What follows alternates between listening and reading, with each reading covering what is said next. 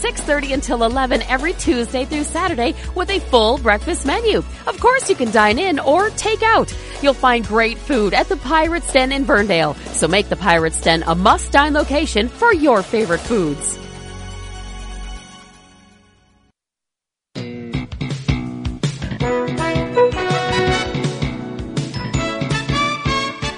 Welcome into the morning sports desk on this Wednesday, the 11th of May. Happy Wednesday, Corey. Uh, yes. Hi. Um, hi. Hi. How's it going? You know, it's uh it's a Wednesday. Indeed. It it it is surely a day ending in Y. Yeah. It's, we we've made it. We made it. Congratulations. By the way, uh, you've done uh you've done an excellent job up to this point. Yes. I which mean, I mean as a compliment, and also as a threat. Like, don't screw up. Screw it up. Right. You've Yeah. got you've got the rest of the week in front of you here. Momentum. Your roll. You know the snowball is rolling downhill here. I haven't I haven't missed work yet this week. Try not to blow. It's true. You have not yet missed work this week. I I am here when I said I was going to be. Yes, that all of that, all of this is so true. Wow. I, I I have set Honestly, the bar very you- low, but I'll admit I I'm soaring. the more I think about it, the more this week actually probably has been like, like really, really good. When you put it that way, when you break it down like you did, Yeah. it's it's pretty impressive. You know, I, I don't mean to brag, but I did get out of bed this morning. You did. Look at you're here right now. Yeah. This is amazing. This is amazing stuff. I don't know really if people uh, who are, are who are listening appreciate that enough. That I was able to roll out of bed. We appreciate your efforts. We really do. Yeah, and it wasn't even the wrong side. It wasn't the right side. It was just the, it was just a side. Yeah. Importantly, it wasn't the wrong side. Uh, you had a baseball game last night. Wadena Deer Creek traveled to Bertha Hewitt Verndale. Um, you got to see the alma mater play and, and call, uh, call the alma mater. That must have been kind of fun, huh? Yeah, it was an interesting experience for sure. Uh, Bertha Hewitt Verndale, uh, head coach John Washala was, uh, my junior high baseball coach, so it was, uh, Nice. fun to get to talk to him. Of course, uh, played a little bit of baseball with assistant coach Dylan Card as well, uh, throughout that as, uh, and, you know, it's, uh, and through doing the coaches show and getting to know, uh, you know, Coach Dykoff and a lot of Wadena Deer Creek players, it's really fun to get that familiarity and see those two teams going back and forth on each other. But yeah, uh, there's just a couple things where playing on some of these fields, and I don't, you know, I, I don't have a ton of innings logged, but just the experience of being on some of these fields. Uh, there was a play, uh, both coaches talked about defense and both coaches feel like the last time they were out on the field, they didn't have a great showing. Uh, so both of them wanted to see better defense, and for the most part, both teams got it. Uh, there was one play, and I believe it was like maybe the third or fourth inning, bottom of the third or fourth. Ron Vet kind of had a tough uh, hop on a on a ground ball, and it's one of those things where it's like that lip in Vern. Uh, the Verndale field's great. There's a little bit of a lip uh, in the grass, and it's just every ballpark has their defining features. Yeah, it was always right. Yeah. the lip right before, right before it touches dirt. yeah. Come on, man. Every field. That's it's something interesting because uh, uh you know one year uh for Bertha Hewitt Verndale this is about now almost 10 years ago but there was one year where it's like we won almost all of our games in Verndale for varsity Yep. and so they put the and so when the playoff time came around and we got a home playoff game we played the game in Verndale Sure. the year, the next year was the exact opposite. We just played a lot better on the Bertha field. Yeah. And the Bertha field doesn't have any grass. Right. So that's its own interesting set of circumstances. The ball just skips across that infield and can take a bunch of wicked hops. Uh, and so, uh, my, my varsity coach Reaver would always say, you either got to learn to play the lip or the dirt. You gotta, you gotta figure out how to play with one. Your hands better be ready. That's all we have to say. I have seen one time, I don't remember what field it was, but it was like, you know, just like a ground ball through the hole. Mm-hmm. Hit hard, not like annihilated. It wasn't even around here. It was, it was growing up. It wasn't like annihilated or anything. It's just a nice hard hit ground ball through the hole. Yeah. And the left fielder was charging the ground ball, as you should do. And if there's not a lip in an infield bef- from where the grass hits the dirt, there's a lip from where the dirt hits the grass into the outfield. And this ball hit a lip and literally bounced over the left fielder's head as he was charging in to make a play. And I have never seen anything like that since. It's wild. Good game last night. How'd it go? Uh, so Wadena Deer Creek got out. They got three runs in the top of the first inning to get things going. Uh, Dykhoff hit a uh, double one hops the wall over in left field out in Verndale. Uh, they got out to an early lead. Bertha at Verndale had their chances early, had some guys on base, got some runners in scoring position, couldn't get anybody home. So they had opportunities to kind of chip away at it, keep themselves, uh, keep it a tight contest. Wadena Deer Creek ended up running away with it. They end up winning 10 nothing in a full seven inning game. Uh, Tyson Bartle, great pitching performance for Wadena Deer Creek. Six shutout innings. Uh, believe uh, held all but two Bertha Hewitt Verndale hitters hitless in the game yesterday. So wow, so great performance out of him. Uh, real, I mean, there's just as we'll talk about with the Twins. There's just some nights when a pitcher is on their game and there's not much you can do to stop it. Let's talk about the Twins. Let's just dive right on into it. That's that is a, a good transition. We talked about it maybe Monday and I feel like it's worth mentioning again.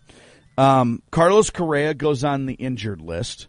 It's retroactive to Friday. It's a 10 day injured list, remember. So we're all ready to win. Like he'll, he's gonna play next week. Is, yeah. Is basically how that breaks down. Starting pitcher Chris Paddack goes on the injured list.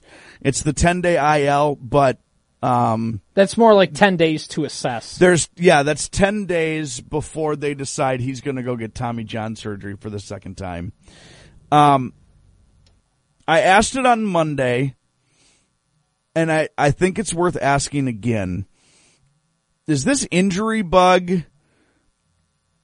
a, getting to be a problem? is this situation for the two? I don't, I don't know exactly like the correct way to break. I don't know how to feel about this because there have been a lot of injuries. They keep winning. Like, are we? Uh, I I just don't know. Like, as a fan, are we supposed to be like? Is this good? Is this a good sign for the Twins that they keep winning despite a lot of bad things happening? Or are we waiting for the other shoe to drop all the time and all these injuries going to catch up to them? Byron Buxton hasn't been on the IL at all this season. He's only played and he's missed like a third of the season up to this point. Yeah. Uh, so do you want a good cop, bad cop this or? I want a good cop, bad cop wild. I just I have no idea. I just have no idea how to approach this as as a fan. It it feels it feels like it's looming. It just it just it's it's really really on top of of of this season right now. Despite the fact that they're winning, which I love. Like that is the AA story yeah. on them. But this injury thing is makes me nervous, man. Yeah, it, I mean, injuries derailed, and a lot of other things too, but injuries in part derailed the 2021 season. Buxton missed a bunch of time. Rogers missed two months. Um, there, there's a bunch of other injuries that they've had, and the Twins just really didn't have the, uh, depth. Kirilloff went down with a wrist injury last year. So like there was a bunch of things that they just weren't able to recover from, and the Twins had to pull a bunch of players who weren't quite ready, like Celestino a year ago and then now all of a sudden these players are more ready to fill in these gaps. So like Royce Lewis wouldn't have been ready a season ago. He was hurt. Celestino, um, the Twins pitching depth, uh, pitching pipeline that they have in the minor leagues is, you know, getting more ready by the day. So I think the Twins have the organizational depth to, to at least get themselves to the trade deadline. And if they really feel like they need to make an improvement in a certain area or another, they have the resources and will likely be in first place or in the playoff hunt at the very least out in August. So I think every team just goes through their injury stretches. I think the Twins are in one right now. Correa, you know, I mean, I think it's a massive bullet. Last Thursday, we were acting like Correa was going to be out for most of the season. I agree with that. that uh, having him only have like a bruise, like it's like a finger, like a really bruise. bad bruise. It's yeah. it's. I mean, it's a bad one. But you're right that dodging this one is, is huge. Yeah, and, and Buxton, I've said it before on this program and, and other places. Look, he, you just got to throw him out there. He's gonna get hurt. Yeah, he will. Like you can't you can't baby him like it's in football. The the old adage is if you play out there like you're scared to get hurt, you're going to get hurt. And I think if the Twins, if you play Buxton because you're scared of him tweaking something, to n- no detriment to Byron Buxton, but he missed five games because he slid into second base weird. Don't you think that they are though? Like, do you think they are babying him, or I do think you, so. or do you th- uh, you do? Okay, because they did the same thing with Josh Donaldson. Remember in 2020, he kind of had a minor injury. He and of course that season was so short, but Right. they they babied him that whole season for better or worse. He was available for the postseason, which is what they wanted. And and Byron Buxton and Josh Donaldson last season, they babied with injuries, and Buxton still missed most of the season. Donaldson for the mo- Donaldson stayed healthy for the most part. So I, I think it just goes to show injuries are random. I think is the biggest thing. Sports are random. And that's why we love it. It's why they're so unpredictable. There's random things you can't account for. Uh, just things that you don't expect to happen on any given night. So I, I just think you can't, you can't save a guy from injuries. And I get the Twins are trying to avoid a 60 day IL stint from Buxton because if so, that's a dagger to your season. Not like a, your season's dead, but that, it's dead. It- He's that good. If he goes on the sixty day IL, it's dead. And there's the justification for trying to baby him. And I'm not saying, and by the way, Byron Buxton is not a guy who likes to be on the bench. Like, there's multiple stories of people going like, of people saying that sometimes the twins do this to help Byron because he will try and rush himself back all the time. Sure. So like, he, it's not, it's not like he's asking to be on the bench and it's, it's just hard. He's a good player and the Twins are trying to balance it. I just think you just can't be scared of playing him and you just need to throw him out there. I think the Twins are being a little too cautious. The thing that's hard with him is sometimes this conversation around his injuries leans towards negative. Like I don't I hope it comes across this way.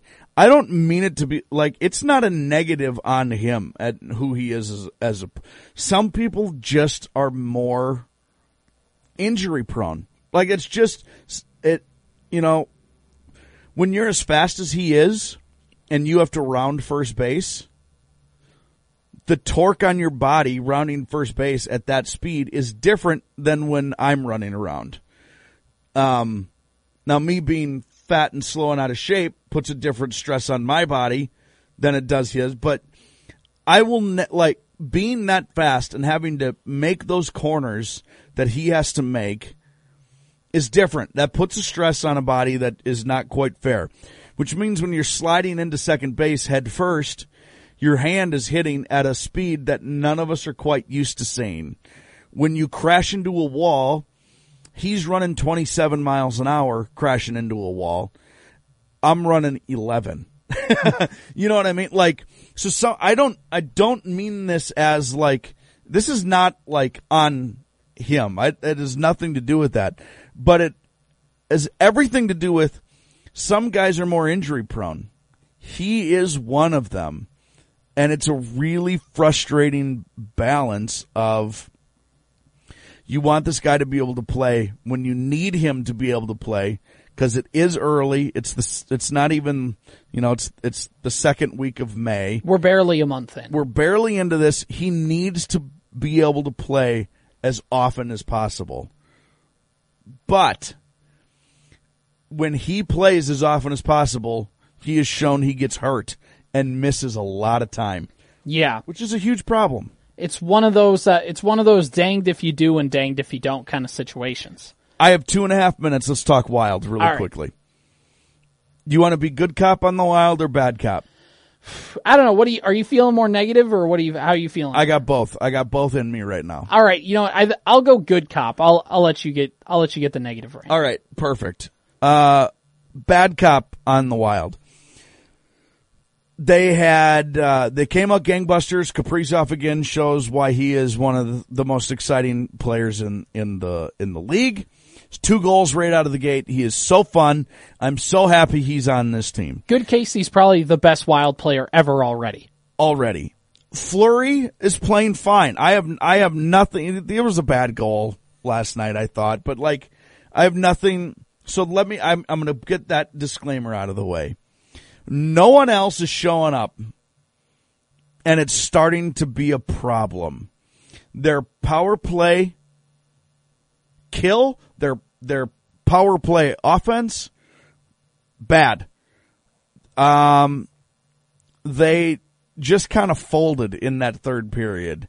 It got ugly quick. They need to have Fiala, Eriksson Ek, somebody, and it should be Fiala. Like, somebody needs to step up because Kaprizov can score two goals a game every game, and you're going to lose most games.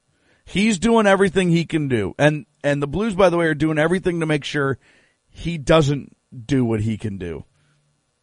They gotta find a way and they're not finding a way and it's, it, that's a, that was a rough look last night. It was. And by the way, uh, the Blues tweeted out a video of an illegal hit on Kaprizov and definitely were like, nice hit.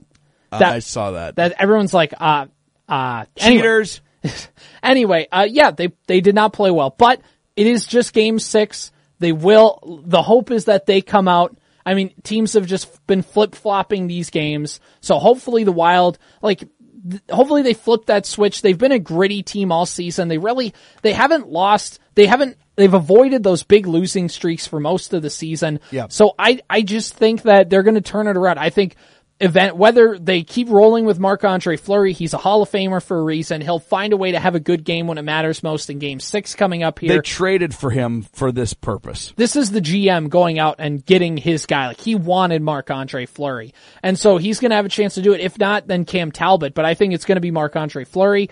And I, I just with this wild team, Again, Kaprizov is good. He can give you another effort. There are still guys, like Corey said, Fiala does need to step up. He does need to play better. Some of these other guys do need to play better, but, uh, they have it in them. They're going to be fine. We're going to see what happens in game six. It is very easy to be pessimistic right now. Do not get me wrong, but we'll just have to roll with it and see what happens. This has been the morning sports desk for Wednesday, the 11th of May.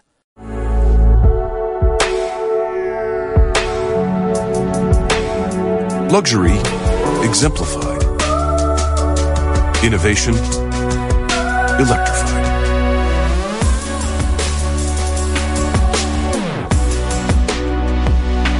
The all new, all electric EQS SUV from Mercedes Benz.